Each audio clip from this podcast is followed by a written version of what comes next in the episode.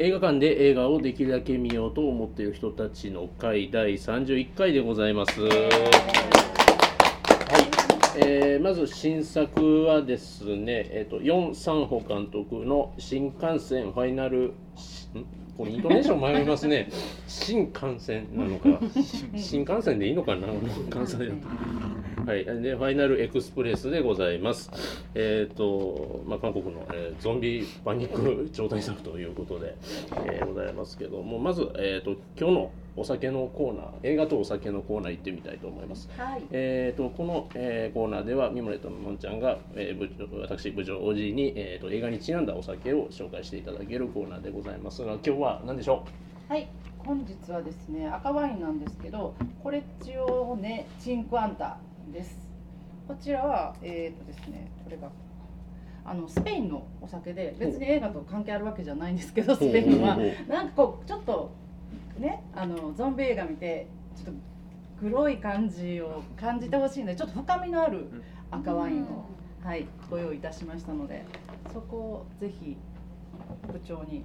はい、ちょっとね、あの音でなのでちょっと見た目を表あの描写させていただくとあの確かにねあのちょっと黒に近い赤なんですよね。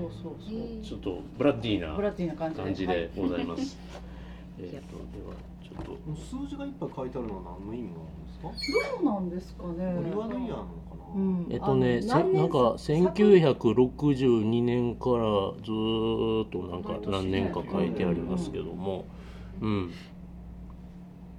うん。じゃあちょっといただいてみたいと思います。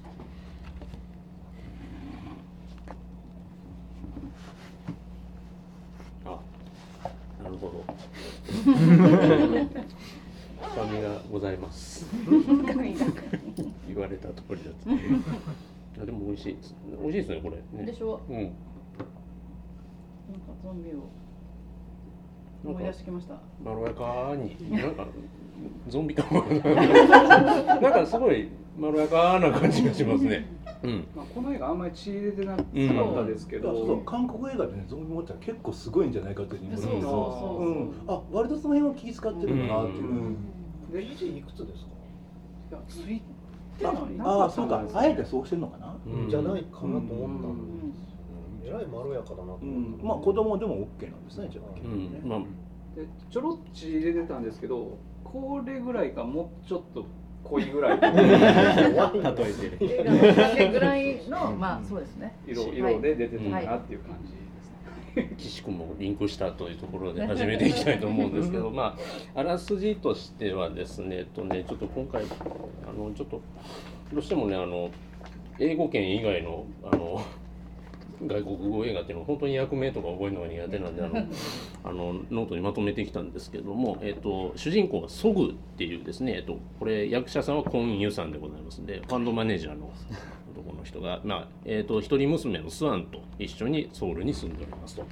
でスアンちゃんがですね誕生日にあの離婚したお母さんこの人はプサンに住んでおりますとで会いに行きたいというのでもう朝にですね、えっと KTX、まあ、あの日本でいうとこの新幹線みたいな超高速鉄道に乗せて出かけていくんですけれどもそこでまあ言っちまえばゾンビが出てきて さあ大変と。いう話でございますと。プサンまで行くんですよね。うん、プサン編えっと現代がプサン編とプサン行きとなっておりますけれどもこちらご覧になってきた方はいらっしゃるでしょうか、えっとぜひ見てはいえっとこれよかったよ、えっと、2択で聞いております、えっと、よかったよという人とうーんという人で聞いておりますがよかったよという人。お。のんちゃん以外。のんちゃんがうんということで。まあ後でちょっと話聞いていきたいと思いますけれどもまずよかったよ派からそうですね。えっとまずえっと橋さんからいきましょうかじゃあ。うん結構ねあんまりこういううん映画は最近あんまり好んで見てないので課題映画じゃなくてまず見なかったっていうところがあるんですけど、えーまず結構脚本っていうかこう割とちゃんとしっかり作ってるなっていうね印象を持ってで すごく緩急がすごくねつけられていてこう一本上司にならないような感じでこう作って最後まで見せていくっていうところがなかなかやっぱり技があるなと思いました。で最後がねもう最後まで言っちゃいますけど最後にああいうふうに持ってきてあの歌っていうのがちゃんとするまでにこううん。伏線が張ってあってすごくねあれで最後みんなすごくまあ騙されるって話もない。け どもうかなりこう印象が変わるというもう感た人もねいるとかいないとか。もう感動して最後終わるっていう、うん。この手の映画でああいう風な感じで終わるっていうのはまあなかなかないなっていうね。だからやっぱり韓国映画なんですごくこう結構グロいとこまではいかないけど強烈なうん。描写っていうのもたくさんあったりするんだけれども、えーそれでもあんまりこう今までゾンビ映画もあんまりたくさん見てるって方でもないけれどもあんまりこう見てこなかったようなこうスピード感であるとかこう最後こう乗り換えていった時にこうみんながこうバーッとつながっていってこう輪つなぎになってそこからまた上に行くようなあんなふうなところとか結構いろんなところでのまああれ原作はあったんだっけ？原作はなかったんだっけ？えっとね原作はなしですなしででは現実団のアニメがあって。アニメがあってそれがうん。その監督のあれだあれどうなんかな？後で作ったのかどうなんだ？あいやいやあの全アニメの方が先です。あの日本はもうすぐ公開えっです、とこの秋に、えっと「ソウルステーションパンデミック」といそれもうタイトルでなんか結構すけども。評判がいいってうん。いう話を聞いてますけど。まああの本当にメリハリが効いてこう最後までこう本当に楽しんで見ることができる作品だったかなと思いました。うんありがとうございます。うん、中田さんどうご覧になりました？いやもうあれですね。だから意外にだからその韓国でそのゾンビものがなかったというのがうん。意外で、であのほら、えーあれなんだっけ「アイアムアヒーローか」はい。うん。あれのねだから後半がず実は全部韓国撮っててほとんど韓国撮っててっていうのがあって、であれでも最初の方の高速道路のシーン全部韓国。あそうそう。あれねあれ有名なあれなんですよ。だから韓国映画見てるとあまたここの道やっていう、うん。走ってるの全部日本の車なんかないからあるけど、であのーあれですねあとなんか例の何あのモールも韓国に実際にあるなんかに優れたモールらしいし、うん。うん。あとあれですね本当の銃を使ってるというのがでっかいですよね。日本で絶対やらせてもらえない、うん。まあそういう特徴がアイアムヒーローにだから、ありましたとうん。まあだからまああれとはだから制作全部並行並行はしてると思うんだけど、うん。まあ何？あこれうちの得意技やんねみたいなのが多分あったのかなっていう、うん。うん。これややらんわ。ややこれややっとやらなきゃダメだなみたいなのあったのかなっていう、うん。うちらもゾンビエモン、ううんちらでやらんやった方がええんちゃうだったんちゃうかっそう。だからこれからね、うん。結構どんどん出てくるんではないかと、うん、うん。であともう一つなんかねあのまあこれ好きな方には申し訳ないですけど正直あのアニメ監督の方が撮った実写版ってまあな微妙って名前多いですよね。うんうんだから新骨一応安野さんだとあの人なんだ。えっ、井口さん。と江口さんはまあ一応まあ名誉挽回したけど、まあ他の星井先生とかね。おしい線の実写はね ダメです。好きだけどダメです。ロ好きですよ。うんあ俺いいですよ。三人もいた。人狼リメイクやるよね。楽しい。うん。まあというところまあはまあだからね、だからこれあのこの人がだから監督はなんかもうずずっとアニメの方って全然知らなくて、うん。これをあのパンフのあそうなんやっていうね。うん。だからまあその辺の中のあれなあの前情報なかったから忘れないけど、あ結構この人ちゃんとなんかあれでねあの四三なんかそういう何あの違和感もなかったし、うん。なんかねあの今回パンフレット買ってきたんですけどもそこのプロフィールとか見てますと、まああとなんか悪徳宗教がテーマになってるとかなんかそういうあものとかを書いてたんですごい日本だと制作所であのプロダクション IG みたいな映画のなんかテイストを取ってらっしゃったのかなずっとって感じがするんですけど、うん、コンコンサトシ監督がお好きだそうアニメーション監督だとなんかそれは納得したなという感じ。うんいやいやいや河うなずいてる野さんがね感じが拝見されたってすごいね、うん。日本にとってね、うん。あのあれですね残念なことですよね。うん。うん。なのでちょっと僕結構アニメとか割と好きな子なので、うん。あのこれのエピソードゼロのやつはちょっと割と楽しみだったりしていますという感じです。けあど。とまあ例によってあれですね、韓国の俳優さんそうなんさんすごかったね。うん。うんあのお化粧おじさんのマドンソクがね、うん。一見こうまてでも実はすごいうん。好感っていうね。まあ、どうぞ。あのねあのソンギョンさんってあの、うん。妊婦の人の旦那さんですね、であと妊婦の方にもねあれこの人どっかで見たなって言ったらあれですホン・サンスの映画によく出てる方ですよね。うん。うん、パンフレット見たらそう書いてましたね、うん。ああそうかそうかあの人やって、うん。うんであとあのおばあちゃんコンビおばあちゃん姉妹。ああやばいですね。ね。ううん。作ったようなおばあちゃん。化粧とか髪とかあれが。なんか若い人じゃないのあの人若そうですよねあの妹さん。あ妹さんはすごいかったあれがああのあの方だからあれだよね。昭本当にあれ日本だと昭和30年代ぐらいにはこんな人いたけど、うん。今絶対いないよなっていう感じの、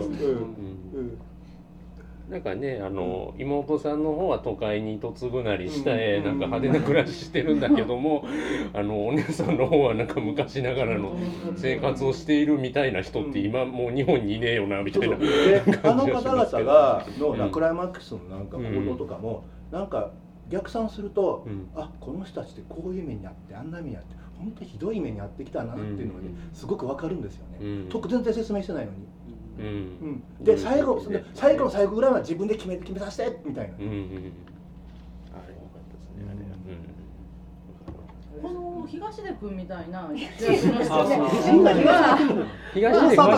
ん。私は大沢そっちやと思いましたこの人は有名な人なんですか？スター。スターなの向こうの。なんか。前なんか出てた大沢大沢そうだか大沢高にしかえ見えない、ー、東出あと君なんかあのな阪神の鳥谷にも似てるっていう話もあるんやけど。んかドラマのコーヒープリンスなんとかっていうやつに、はああなんかその名前は聞いたことある。い、出てたはずです。ろいろちょっとお話聞いていきましょうか、えっ、とむじゃあむ麦さんどうでした？じゃあ その流れで。はい。本当にね、パニックものやもんね。好きでパニしたックといえね。なんかね、日本でもできるやんって正直思いましたね。これってあの、まあ、韓国もののそのディザスターものって結構あるんですけど、それって大体ハリウッドにあるもの、やり方も全部それをそのまま持ってくるっていうやり方でやってるんです。撮り方も。なんですけど、なんかそれと違って今回はこうゾンビなんですけど列車の中っていうこう密室を作ることによってこうまあそのまんま予算がこう縮小されるっていうのもありますけどなんかこうちゃんとストーリー仕立てで日本でもできそうなのになんかできんかったことしてるなと思ってすごい良かったと思うんですよね。なんかこう最初の朝夜明けから始まってこうソウルを出た時に感じるそのちょっとした異変が、ビルが爆発してたりとかしてそこから始まってこうやっぱり一番予告でゾッとしたのがあの女の子が座って出発する瞬間に、バーンってやったなんかシュッと シュッと駅員さんがガッて出られるあの瞬間でもうみんなもう始まって多分20分ぐらいだと思うんですよ。まあそこでガッと入れるっていうのは素晴らしい作りやったと思うんですよね。あとあのあのおっしゃってたみたいに西洋のゾンビの造形と違ってすごい分かりやすいんですよ。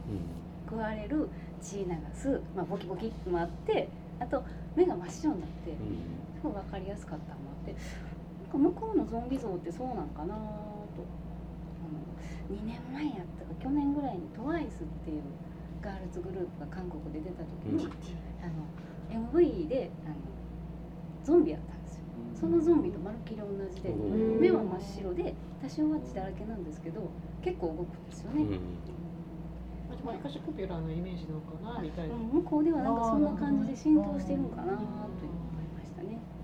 割と僕最近のゾンビものはちょいちょいあんま熱心には見てないですけどあのワールド・ウォー・ゼットとか、ウォーキング・デッド、まあ、ドラマですけどとか見てて、まあ、その辺のゾンビ描写でいうと、まあ、今回ワールド・ウォー・ゼット系なのかなと思ってて、まあ、走るゾンビあと感染性が異常に速い、うん、ちなみにあのワールド・ウォー Z 原作小説読みますとあれあの感染源ってあの中国の謎のなんかダムの南下で感染した農民の男の子がなんか最初の感染者だったりするのであアジアのゾンビは走るのかみたいなことを勝手に思ったんですけど。無理やりこじつきましたけど。なんか。やっぱりゾンビうん一方はバイオハハザード行こうかなってそうそうそう思うん。ですよねねバイオハザードあ行この二十何日後とか。うん28日後。とかがうん。走るゾンビとしては有名でしたけど。バタリアン走がバタリアン走りますバタリアン走る多分バタリアン走るうん。あれが一番最初うんなるほど。そうロミオのやつって結構ゆっくりう動くねんだから本当にブードゥー教の本来の意味のゾンうビんのイメージだったのが、あのちなみにバイオハザードのゾンビって名刺なんですか？なんか濁ってたりはしますけど真っ白ではない白ですね。いいですうん。ゲームの顔しか思い浮かばない。なんか単単純に目が白いっていうのはあのアニメって書き分け難しいんで目白くするっていうのはあると思うんですけど、あでまあアニメ監督のやっぱしそういうあるのかな、色彩感覚で、うん。でも分かりやすくてよかったとは思う、わかりやすかったですね。あとあの最初の感染者がシムンギョンっていうのがねあの要するに歌が一応鍵なんじゃないですか。シムンギョンというとサニーに怪しい彼女ですよ。えあの最初ってあの書き書き込み調査そうそうそうそう、うんうん、えあのあご覧あご覧になってます当然ね。それはまだえサニーご覧になってません、あはいはい。えサニーという大傑作がありまして、うん。あのだから現代とあれ何年かな80年代ぐらい？ーぐらいの並行して、うん。その何カットの女子高生とそれがナルスとのグループとであのそれがその何もう何十年中で成功した人もいるし、うん。いっぱい負け虫みたいな。その人の友情物語なんだけどそれが別になんでサニーっていうのはあれねなんかあの歌の、えー、なんだうん。うん三人ですね。うん。サニー I love you ってやつな、うんうん。うん。あれから撮ったっていうのがあって、うん、すごくその歌っていうのがあってあと怪しい彼女っていうのがその突然その女の子がおばあさんになっちゃう、うん。うん。でそれも僕は見ました。うん、あ見たよね、うん。でそれも最後だからそのおばあさんがなあれ韓国のななんてやつかあれほらああいう民謡的なのって。うん。うん。まあ韓国の民謡うん、ねうん、そうそう、うん、ああいうのが大好きうで、ん。でそれ歌ってるのを見たそのなんかあのね男のあのバンドやってる子が、うん。あなんかスカウトしてでボーカルにで最後ラクライマックスはなんかそんなになんかこう、うん。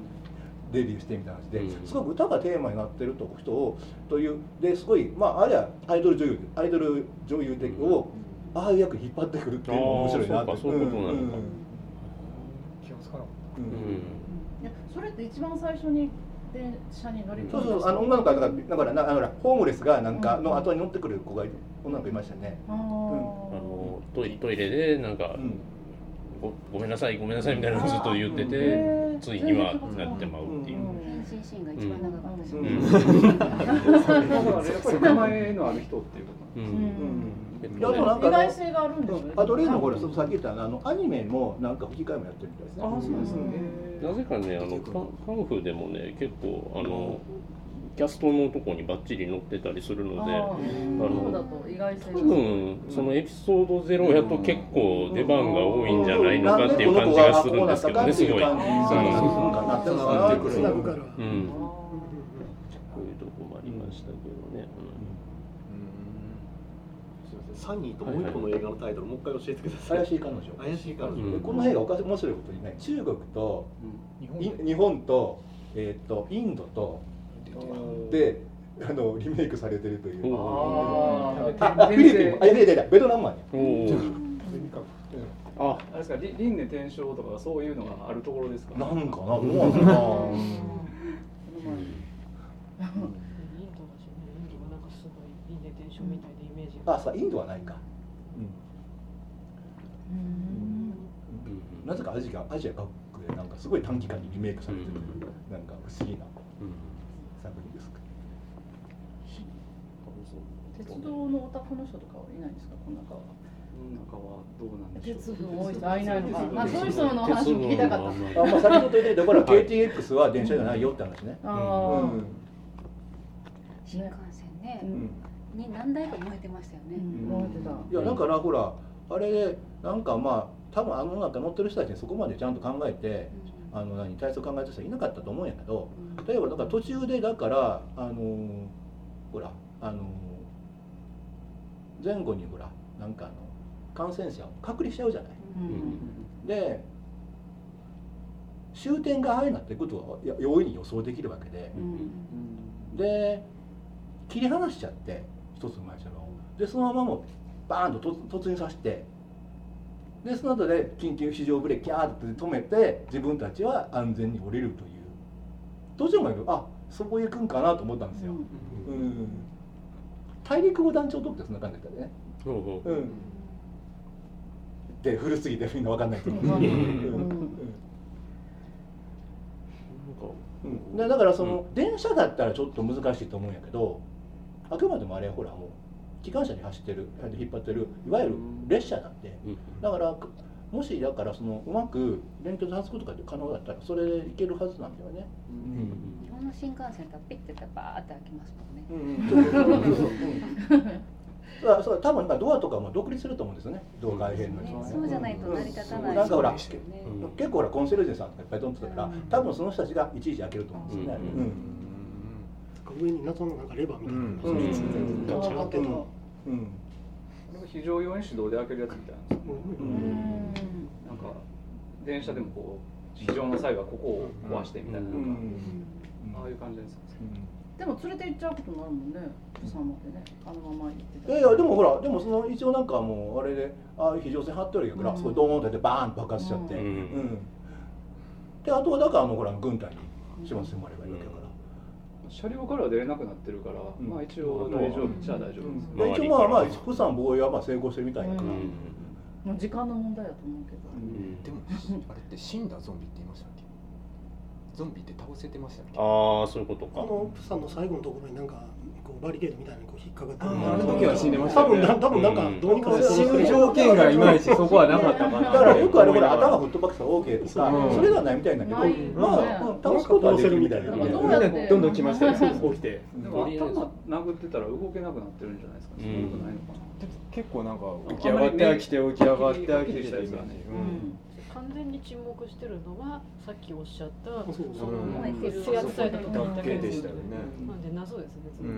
倒し方わからんな、あまあまああとはもうあれで動かなかったら燃やしちゃうとかそういうことですようん。ねいや最近やっぱりあのウォーキングデッドを見てる？とあのあもうなんかビニールテープで腕をカバーするのが定番化してきたなみたいなああれはまあ噛まれないように。ギャグもあるですよね、うん。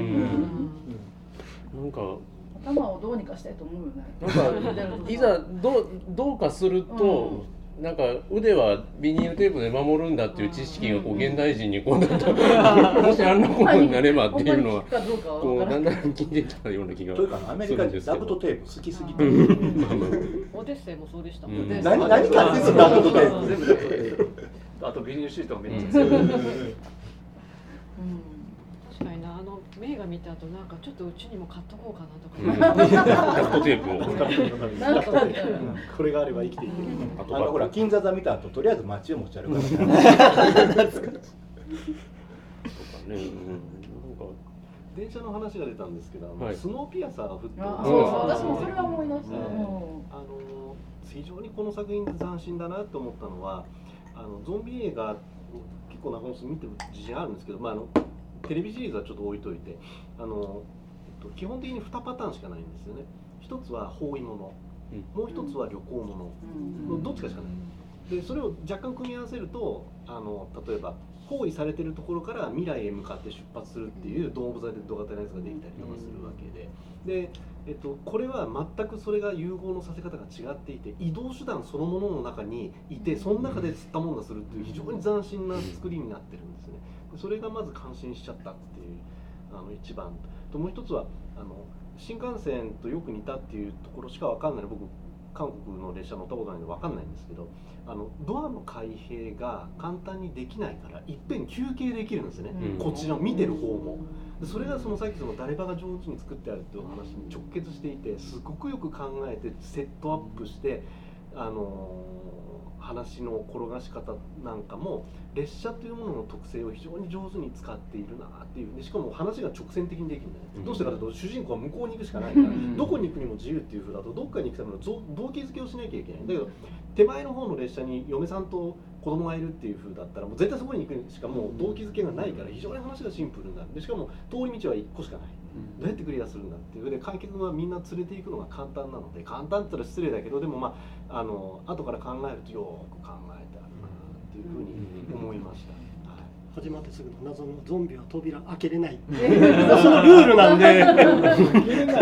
いやまああれはねちょっと反則っぽいんだけど、えなんでとは思いつつも。まあでもこここいつらはそうなんや。いやなんか普通のこんなんやったら多分誰かグッとやったらグッと開きそうなもんやのに。人数集まったらキャッてなってあのワールドセットで結構その描写あったよね。ん。そうですね。ん。ただそのヒントの見せ方とか順番が非常に巧妙なんですよね。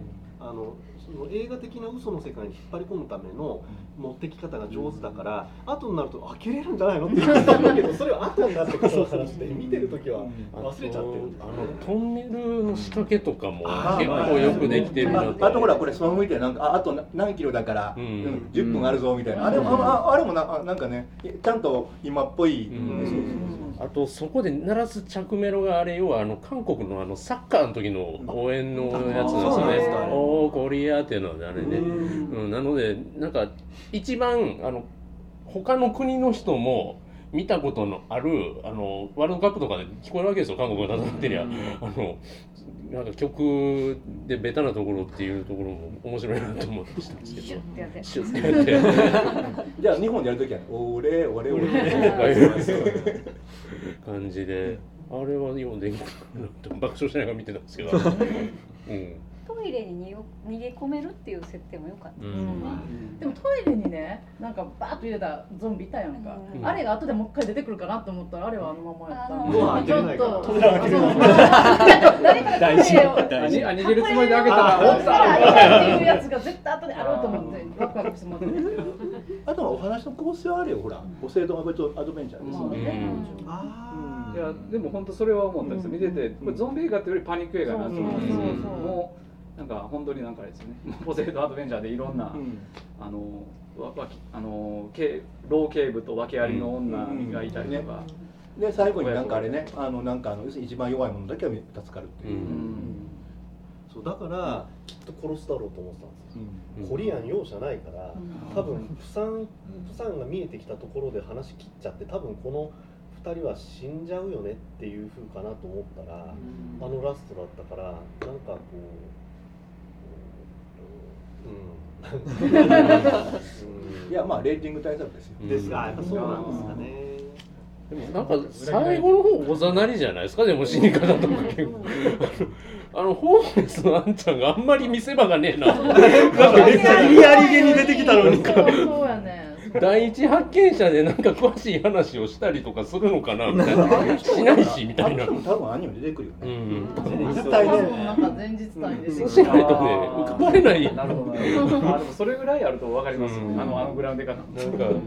でも浮かばれない。最後いいところで、うん。いや結構かっこいいよ、でもあのあの死に方は、うんいやちょっとねあの僕ダリルっぽくちょっと活躍してほしかったんですあのルックスはわかるナスナスビみたいなままで終わっちゃったから、うん。あれででもあのシーンがあるからあの男がそのなんていうのかなこうみんなになんとなくついてきても別に邪魔にされるわけでもなく、うんその面倒を起こすわけでもなく、単純に運がいいから生きてきたのであって別にそのキャラクター的に何の問題もないっていうのをラストシーンでちゃんと答え合わせをさせてあげないと、うん。こっちがずっと思いもしたままになっちゃうんで、あれはいい演出だと思うんですよね。あと怖いのはゾンビじゃない人間だっていうやつもうん。パターンのとこもあるし、ん。まあねあああのバス会社ねバス会社の常務が常務とその一緒にあのよりも上院がめっちゃ不思議ちゃんっぷりがあの坂上忍みたいな。ねみんなの大部分のなんか声なき人たちもなんか嫌な感じとか、まあ、ああいうのもねお約束やけどいつもあるとこじゃないですか。そこら辺はまあ面白かったんだけど私がななぜあんまりって言ったかっていうとこ今年はすごい韓国映画面白いのがいっぱいお嬢さんとかコクソンとかあったりしたんで、そっちとそれと同じぐらいのレベルぐらい面白いかなと思ったけどそうでもなかったっていうのともっとグロ要素が、まあ、先ほどねうん。前川さんもおっしゃってたけどがあるのかなと思ったけど結構あっさりしてたなっていうのでやっ韓国映画でやっぱり日本に来るやつってすごいこううん。期待して見るにしたらちょっとどうかなと思ったからまあ一応はい言っただけなんですけど、うん。いや面白かったのは面白かったんいやですけど。今今回でもほら日本の公開宣伝タイトルもそうやけど韓国史をなるべく消そう消そう。で選ぶんですよあれがすごいまあムカつくんやけど、うん。タイトルがうんタイトルがね。あちょっとタイトル言わせてもらっていいですか、はい。これね私好き。パンフレット見たらね。こそう。うか各各国で国フランスフランス。いいタイトルが増殖してますみたいなの書い。て最後ドヤって感じで新幹線バイクルレスでいやいやいや。好きやねんけど今回のはお前な、えー、とちょっとちょっと紹介しましょうか、はいえっ、とあの各国語版のね、えー先ほど言ったようにあのあのあのあの見出しのとこからリードのとこからも、あリード。見出しのとこからも言ってあげてください。リード。あのあごめん。あの一番上のなんかこう。わかるかな？あこうこのここのドヤドヤ顔、えっとね。ドヤ顔っぷりをちょっと。世界中が感染各国考え抜かれた題名が増殖するがゾーンにかけてるんですね。えっとまず、えー、と上映国題名一覧。これ ABC 順に並んでますね多分、えっとブラジルです。ごめんなさいちょっとぶあのポルトガル語が読めないんで ちょっと割愛しますが、えっと、日本語訳にするとゾンビの侵略。うんいけてねえななんか。昔。続いてチリ。エスタシオンゾンビでしょうかねこれね、あのスペイン語、えー、とゾンビステーション、うん、でフランス。あフランス語も読めないです。ごめんなさい。誰誰か読みますか？三つ目えーデリネートラインプォえープソンですかね。うん。えっ、とまあプサン行き最終最終列車とね。であのファイナルエクスプレスも思ったんですけど始発じゃねえかっていう。えっとね、えっとポーランドがオスタートにボロシア軍みたいなやつ、えっと最終列車、うんこれも。やっぱりみんな最終で、ロシアが多分プサン行きの列車と。読め読めるかも。で、ロシア語。あ、いけますか？はいキリル文字。はい。あー最初の文字が読みづらいこれ。あちょっとよ無理でしたちょっと見ていいですか？ちょっとこのこのこのロシア語こんなロシア語にロシア語がおるなこのフォントがすごい読みづらい。ノーレスとかな。これ P P こ P パンフレット全体によくできてるんですよね。これが補足してほしいっていう情報ポエーズドプ結構ポエーズドポエーズドプープさんですあそうそうですよね何号車から始まったのねあと路線図も載ってたりとか、えースウェーデンがね、なんか英語読みしちゃうとトレインとブサンなんですけど、あの多分発音が違ったりするのかしら、えっと、ブサン行き。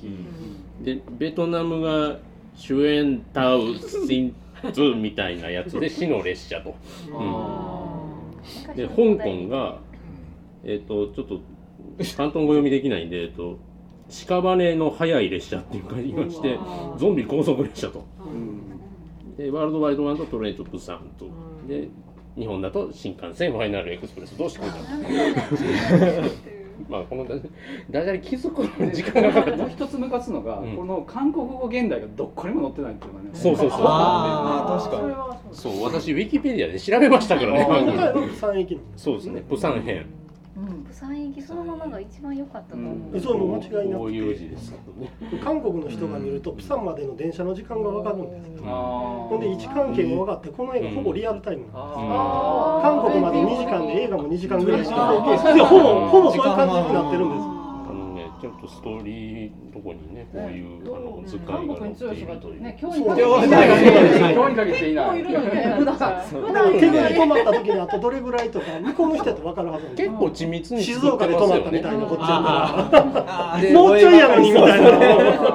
で僕ねそのつ緻密な中で一番気になったのがこれいつ頃の話なんやろっていうのが気になったんですよ。おいつの設っていう定。のが季節ですか？いやあの年代。年代果たしてこの2017年なのか、うん。にまあ、公開当時2016年ですから、ねっていうのがあってっていうのが子供にプレゼントあげるじゃないですか。あああ Wii Wii なんですよ。U でもない。U でもない。しスイッチでなければ WiiU でもないし言うは売れなかったから。そう。で調べてみたらちょっと裏付けがあるんですけど僕仮説ですよ。まだちょっと詳しく調べてないけど。えっ、とスーパーマリオ Wii えーブラザーズ Wii っていうソフトがありまして、あれがセットになってるのがあってざっくり調べてみるとあれが出てるの2010年か2011年の方なんですよね、で子供の日にもあげてるから、で肯定液がありましたと。お冒頭であの検疫所で検疫所でまた豚埋めさすんかお前と切れてるおっちゃんいましたね。あれ要は固定金が起こったってこと。あれ2010年のことでした。なので記憶も新しいで子供の日にも Wii 上げてる。でその後ですから多分2011年の下旬あたりということが推察されるんではないかなという雑な仮説を立てておりますと。今だったらまたあのマリオセットの上なんて探されへんしね。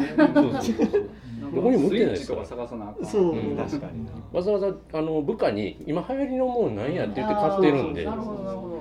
多分ちょっと前の話なんじゃねえかなと思ってたりするんですけど。去年の「シン・ゴジラ」見て、日本人だったら絶対あこれ3.11の話なんだなって分かったみたいにこれの解説を読んでたらあのすごいいっぱい入ってるんですよね。うん。そのこう侵略してきたのってゾンビなのってそれともうん北朝鮮からうん。の侵略だったのですねそういうっていうのと出てたりしますけあとあ。の学生さんがいっぱいいたのはセオル号。ですよねバスのねあの偉いさんのキャラクターがあのセオル号の船長があの中国だけピャッと逃げたうん。あれとこうかぶせてあるみたいな、えなん。かーそういう。きっとそういうその国の人やったらもっと違う目線で多分これ見てたんやろうなと思う。あのネットで見かけた意見なんで全くこう丸写しなんですけどあれ朝鮮戦争と同じというルートが、ソースがやられてテジョンで止まる、うん。とテジョンで封鎖してっていう、であのソウルやられてその次にテジョンでこうもう一遍再戦がやっぱりあかんくて最後の防衛戦がプサンまで来うん。た、でそこでやっとプサンの政府があってでそれから巻き戻してっていう。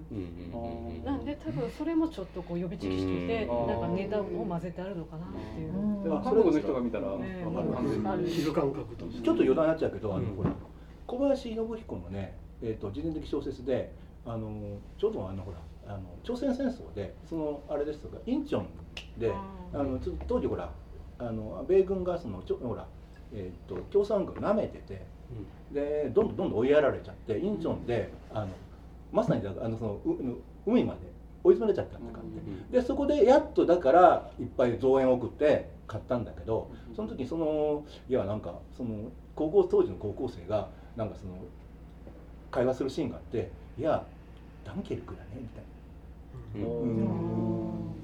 だからダンケルクって今僕私たちはダンケルクって言われても分かんないけど、うん。うん、当時の日本人にとってはすごく、うん、多分日本でもすごくあの頃はほら初戦のだから大勝利ってことで、あの同盟国のすごい宣伝されたと思うんで、うん。うんうん、あれもしかして今度映画でやるやつですか？インチョン上陸作戦とかいうやつ。ああんまやるの？あいやえやらないですか？いねやいやあの前に以前あったあったよインチョン。そうなんですか？まさにインチョンすごい古いですよそれ。あ それ80年くらい？いや。もっと前？と古いあでもまたやるんですね。ええ。うん。割と最近に来るっていうか中国ではもうやっててっていう。おーなんかすごい話が出てまいりましたいやだからこれあれだ、うん。あのこれあの菊池成吉さんのなんかあのレビューがすごくよくて面白くて、うん。うん、あのそれにも出てきますね。やっぱやっぱりあの私草んいけどタイトルだけで韓国の人にはビンビンあ来る、分かっちゃう。じゃあよ余計変えちゃいかんわけです、うん、うん、そう。新幹線。うん。ちょっとここに見て。はいはいはいはい。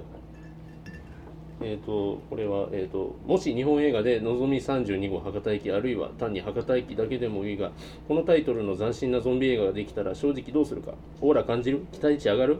それとも地味なタイトルで見る気がしない？オーラビンビンに感じるよね？どう考えても。これにムラムラ来ない人一種の不干渉でしょ。と、えー本作まずは名珍放題よりも現代のメッセージ性斬新さの方がはるかに持っているのであるということで。出しておりますとだからこれはね、やっぱり。それどなたが書いてらっしゃるんえ？菊池成吉あ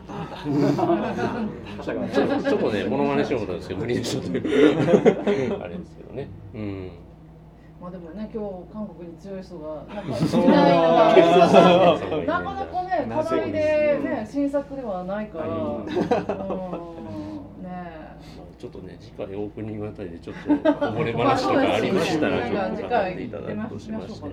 えあすいません。でさっきちょっとお話しした余談ですけど、さっき言ったインチョン上陸作戦が「オペレーションクロマイト」という映画で、うん。9月23日からやるみたいな。もうもうもう来週。来週ですね、9月見るもん多すぎる、まあまあそれは後で、リアム・ニーソンがあリアムニーソンあそれそれは米軍があの米軍が。のあもしかしてマッカーサーかな？ああなんですそうなのかね。かなうん。年齢的にはいけますけどね、いやあの時もう一歩だからそれが増員が間に合わなかったらマッカーサー原爆原原爆使うつもりだったらしいから。うん。うん。有名な話ですね、うんえっとごめんなさい。ちょっとこの新幹線のねあのうんキャラの話をしますとね。あごめんなさい。確かにあの バス会社の常務よ。あいつよ。こいつさえいなければ。まあ、あのまあまあとりあえず死んでいいやつね。なんかしぶとい興味珍しないですか？あのなんかわかりやすい、あの分かりやすい足を引っ張ってダメなことをする悪役というのは。みんなの憎しみを一心に受けて最後死ねみたいなこいつってなあのカップルいたじゃないですか野球部の彼と。ああのあそうワンダーガールズね。あのそうそうそうそうとかえーって言ってあのシーンとか。あいつさえいなければ無事に帰って帰ってそうそうそう。車両に乗れてた絶対にうん。なんか珍しいなと思って。まあでもこの映画で唯一傷があるとすればあれぐらい分かりやすいバカが一人いるっていうのがちょっとあのあれかもしれないですね。わかりわかりやすすぎる。いやいやもうもうちょっとひねり欲しかったなとあのーほら「シン・ゴジラ」ってあの分かりやすい悪役って人間では出てこなかったじゃないですか、そういう映画とか見てたんでなんか興味こういう悪役を出すのかお前はみたいなことを思っちゃったりしたんですけど。お父さんにしてもちょっとでもその利己的ななんていうんでしょうね、うん。自分勝手な振る舞いをした人にも必ず生存権がないっていう分かりやすさはすごくうん。あったんですけどね、じゃあなんで旦那さんが死んだんやっていう話なんですよね、まあ、多分あの人は生き残っても多分社会的に訴追があるってことなのかなとか思ったりして、そうまあね確かにあの原因の一端やしなあの会社を助けたという、うん。多分部下の人は先に行ってしまったんじゃないか。で多分助かってたらちゃんと、あの自分から自首するやろうしね、うん。うん。なんかね、変とかも切ないあれも多分引き算のような引き算というか逆算のような気がするんですよ、うん。ラストシーンに誰と誰を残すかっていうことになった時にどうやってその彼が自決する道を取るように心理的に持ってこうかと思った時にあのやっぱり一番最初のあの犬が犬じゃない鹿？鹿？鹿鹿。が鹿が復活する。よかったね、ええあれも持ってきあの見せ方もっと動物出てくる動物のゾンビが出てくる。そうねなんかそうねなんか国村的な展開あが一瞬だったもんね、そううん。かあった。あそこから引っ張ってきてあそこで閉じるっていう、うん。でそうするともうそれであの人の、えっと動機づけっていうか死への動機づけができるっていうので閉じているので、とてもよくできてるなっていうふうに思ったんですけどね。妊娠してた奥さんがゾンビになってゾンビを出産とかも考えたんですよそこまでね。いやそそれそれやブレインデッるとドでもうやってますからね。あとそれやるとちょっとマニアマニアックすぎて。完全にね、ジャンル。あのあんまりあのあれですだからあのヒット作にはならないんで。そうなんやねなんかそうなんやな、なピーター・ジャクソそういう。ンのね。なぜか四五作できているってことになりそうな感じがしますけど。うん。エイリアン的な、ん。ちょっとそれも期待したんや、いやでも今後にも出てくると思う。韓国映画のゾンビも出てくると思いますよ、うんうん。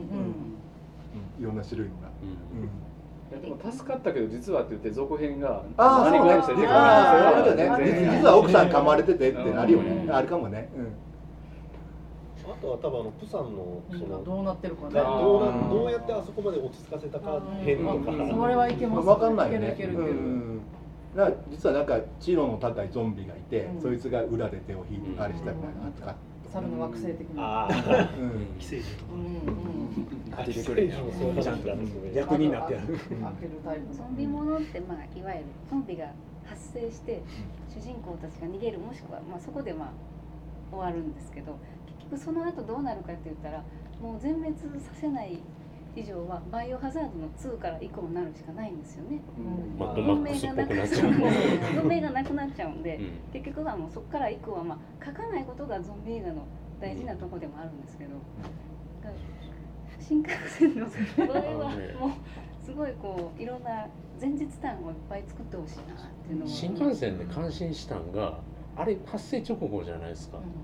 ゾンビ傷んでないんですよ。あ一切傷んでないから、あの最後のあの列車にみんなひっついてもなかなか外れないっていうのはあ新鮮やからや。そう。いうあとほら兵隊がほらなんかそのだけ覗いても分かんないのそうそうそう。見分けもつかないし、ほらウォーキングデッドとか見てるとシーズン重ねていくごとにだんだんゾンビは弱くなっていくじゃないですか。あの傷んでいくから、うん、だから直後一番怖いんやなとか思いながら。もっとでもねヘリコプターとかドローンとかいっぱい飛んでると思うけどねうん。実際にはねああいうのだったらね、うん。あのヘリの描写良かったですね。あそう途中で。いやこれさなんかほら描写ほら、こうんこにヘリ飛んでるのに、うん。劇中で飛んでこないやっぱり予算の問題なんだ、なんかあの、なんかスケボーしてる兄ちゃんのとこにゾンビがぶら下がっててペテンと落ちてきてみたいな。あれはなんか初めて見るなと思いながら 見てたんですけど、メイキャップイコールかメイキャップかける人数っていうことになってくるので、うん。おそらくその辺は新鮮なゾンビにしといた方がうん。リスクが上がるまあまあまあまあ単純に楽やしっていうね。うん。塗るだけね。塗るだけみたいな。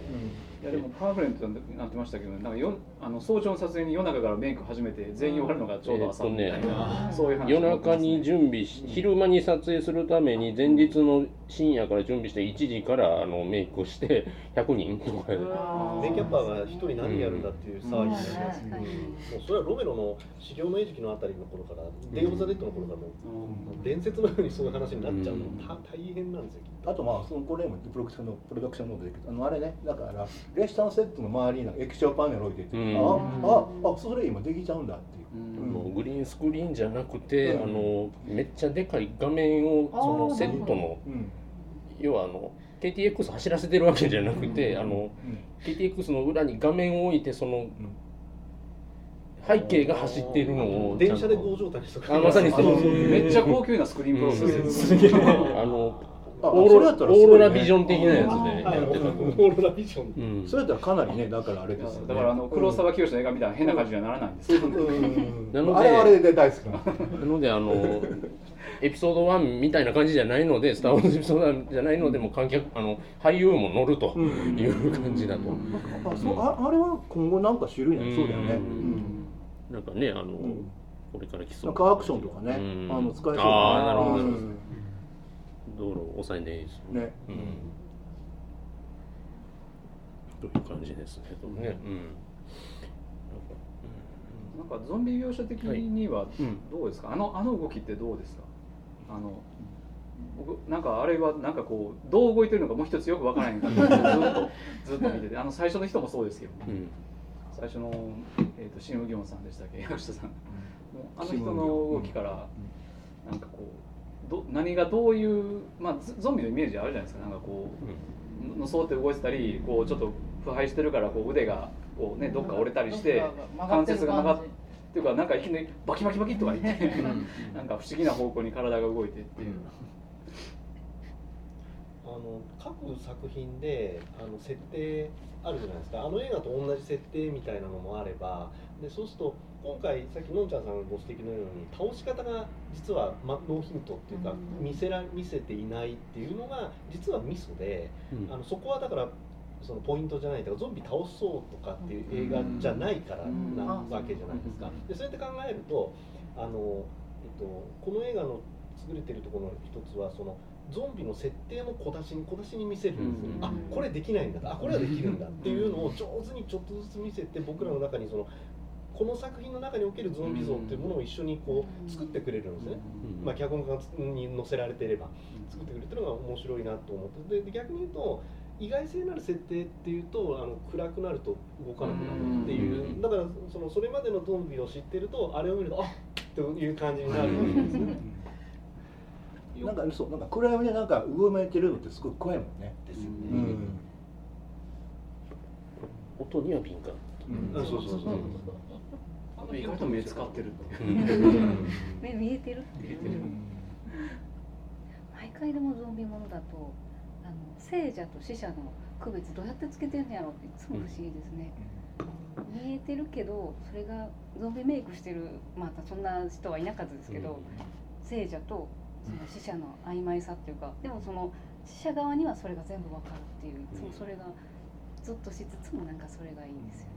そこのところをうまく使って話作ったのはワールド・オー・ゼットですよね、うん。向こう側からはこっちが分かってるっていう、こっちは分かってるようで分あかんない、のイスラエルのシーンかなほら。男の子がほら。はいはいはいはいあのこうわーっと来てわーっとこうなったら彼のところは通り通り過ぎててあそこうまあうまいなと思ったもんねこれは見せ方はうまかったですよね、ああれは要は健康な人を狙うでしたっけ？そうでしたよね。確か死の匂いの死は。死が近い人ですね。うん。そんな感じでしたっけ、うん。死が近い人は襲わないような。要は。設定が本能的にフレッシュなものを襲うとまあ、あれね途中ね、ラークライ最後なんかねすごい腰掛けになっちゃうのがね、うん。本当ね残念でね。えでもあれ続きを作るんじゃん。いやだってつもりやったらしいんだけど。いやいやまだ作ってるはずなんですよ。なんかなんかね、なんかよくわかんない親戚のおじさんみたいな感じでね、あのどうしてはんのかねみたいな、なんかなんか新しい商売始めたらしいねみたいな、なんかなんか感じになってますけど。監督とはなんかあれなんでしょブラピーがもういやこんなやつみたいな感じになったとか。ああ喧嘩したとか。あ私思ったゴシップの記事がそういえばあれもさもう公開前に全然これどんぶりものですって宣伝してなかったんだよね、やっぱねあ数年に一度ね、あの 頼りが届くんですけどね、あれ。数年に一度。感情がね。いややっぱあれまた動いたに25年後にお会いしましょうなんですワールド OZ2 を。新目みたいに長くさ作る作るってあー。やっと作れることもあるから。ほんまに作ってたんかと思いましそうそうそう。そう期待しましょうそっちはそっちで、いや、だからこうやってね、新幹線で盛り上げていただいて、なんかあの。ユニバース化していただいて。新幹線ユニバースもう逆にその頃その頃日本ではとかそこにワールド OZ を取り込んでいただいて。その頃なんかあれねハリウッドロサンゼルスではみたいな。そうそうそう。うん。なんかねあのワールド Z ワールド Z の話になったんですけど ごめん。なさいあの日本でもに結構面白い話が展開されてたりするのであじゃあワールドはそれは各国出てくるよね。ああの出てきます。あので米軍基地が出てくるよね。そうそうそうそう、うん。なので結構それの前日談っぽく見え見えなくもないというか、だからあの世界の話というふうに捉えることもできなくは、うん。ただねちょっと暗めに弱すぎるんですよね。それのその割には。うん、っていうところ本当に新幹線でリメイクをつ作ったらいいんじゃない、いやいや実際実際だからフランスともアメリカにリメイク権売れてるみたいな、うんアメリカも売れてるんですうん。なんかあのフランスで売れたっていうのを見て、どんだけフランスっていうのは列車もの映画が好きやねんって いうかまあ新幹線大爆破大爆破ぐらいですよ。いやいや えやっぱし彼らやっぱり TGV 誇りやから、ああちょっとピンときたんですあれで 多分構造的に同じ話が作れるから、うん。アメリカは逆に心配ですね。列車的に襲われるっていう列車がね。動きになるのかなであれね絶対フランスも絶対ねあのエッフェル塔の前で終わるんだようん。ああ ええ TGV はエッフェル塔の前に着くんですか？いやいやいやだからだからパリまで逃げてきてああー。助かったと思ってエッフェルあーエッフェルやなあーと思ったら向こうから。あシベリア鉄道シベリアめっちゃ長い。っていうめっちゃ長い。めっちゃ長い。スノーピアさんみたいなスノーピアさん。リアルタイムでなんかプーチンが日本までシベリア超特急つなげニュースが。いやそれそれそれさそれでそれそれ戦前のだからほら弾丸列車やねあの満州うん。でもシベリア鉄道やったら途中あれですよね補給の問題が発生するから。ああなんかねその辺も絡めそう、でやっぱりゲストになんか松本隆と小田切美が出るあすみません。なんかよくよく分かってます。誰がああ大竹栄一はいはいはいはい。あおあ大竹さん亡くなってるよ。はい。あのささらばシベリアそうそうそう。水野晴夫の方。水野 出てくるんちゃうから名前が出てこないんだなと思って。いやー将軍はまあいいじゃん別に。いや日本でやるんやったら山手線使ったらいいんじゃないですか回らした。分からへんけど。分からへんけど。あ逆になんかなんかできなんかあなんかやって終わらほしないやつ。いそう。でも23区だけゾンビがいたらあれですよね。バイオレンスジャックみたいな。環状大阪環状線でもいいですよあれはもうできちゃうまでリニアモーターカーでやっちゃうとかね。リニア。リニア。うん。とかねいやもうないもんやから別に。やってもええやろって。言っておりますけれどでも多分まあそうまああれね大体あれやるとしてもあれね高速バスぐらいになったら、うん。めっちゃ高速すごい。い 移動が持たない。最高のゾンビの旅とかになる。最高どうでしょうね。まあでもこのレベルの映画はね作ってくるようになったんですね、うん。タニック映画でもね、ゾンビ映画は割とあっさりあのメイキャップの技術があれば作れちゃうけれども、こういうレベルのものが韓国でできてきてで日本でゾンビ映画作ろうと思うと韓国にロケしに行かなきゃいけない、あれかなしいね、あ最後に言うちょっと言い忘れ言い忘れたんですけど 言い忘れてあんまあんま本編もゾンビも関係ないですけどあのあの妊婦の人の旦那さんサンファの役の、まあドンソクさん、めっちゃ肩が良かったですねあの、あのあ本物ですからねこの人。本物やからっていう、なんかもっとマーベルの方とか出てほしい。いやいや特に声かかるんじゃない？ねなんかすごい綺麗にああれあれスター・ウォーズとかね、うん。出そうだよね。うん。なんかちょっと楽しみだなと思いました、本当に盾と警棒かなんか持った時めちゃくちゃかっこよかった。ああとほらセルシーがなんか潰れるみたいなんだけど、なんかね、なくなんかあれ潰す前にやっぱりあゾンビ映画。これねあぴったりセルセルシーっていうのはあの千里中央にあるあえあそう。いうあの大阪モノレールの駅の近く。えセルシー潰れるんですか、うん、なんかサラジン社らしいんだよ。えー、いやいや。トラント？トランプは買わんやろって。それは？ククールジャパン中点だから、うん。それがもう最クールやろっていう、どなたか。ぜひ。とトナカオブザ・デッドをあーであの最後だからねあの太陽の前で終わる、ああいけますやん。いけますやん。言うて。なんかゾンビはどうしても妄想してしまいますねこういうふうに。ねいう形でございますけれども。まあ取り留めもなくなってまいりましたのでちょっとこの辺で締めますけれどもということで。はい。えっ、と新作はですねえっ、と新幹線ファイナルエクスプレスでした。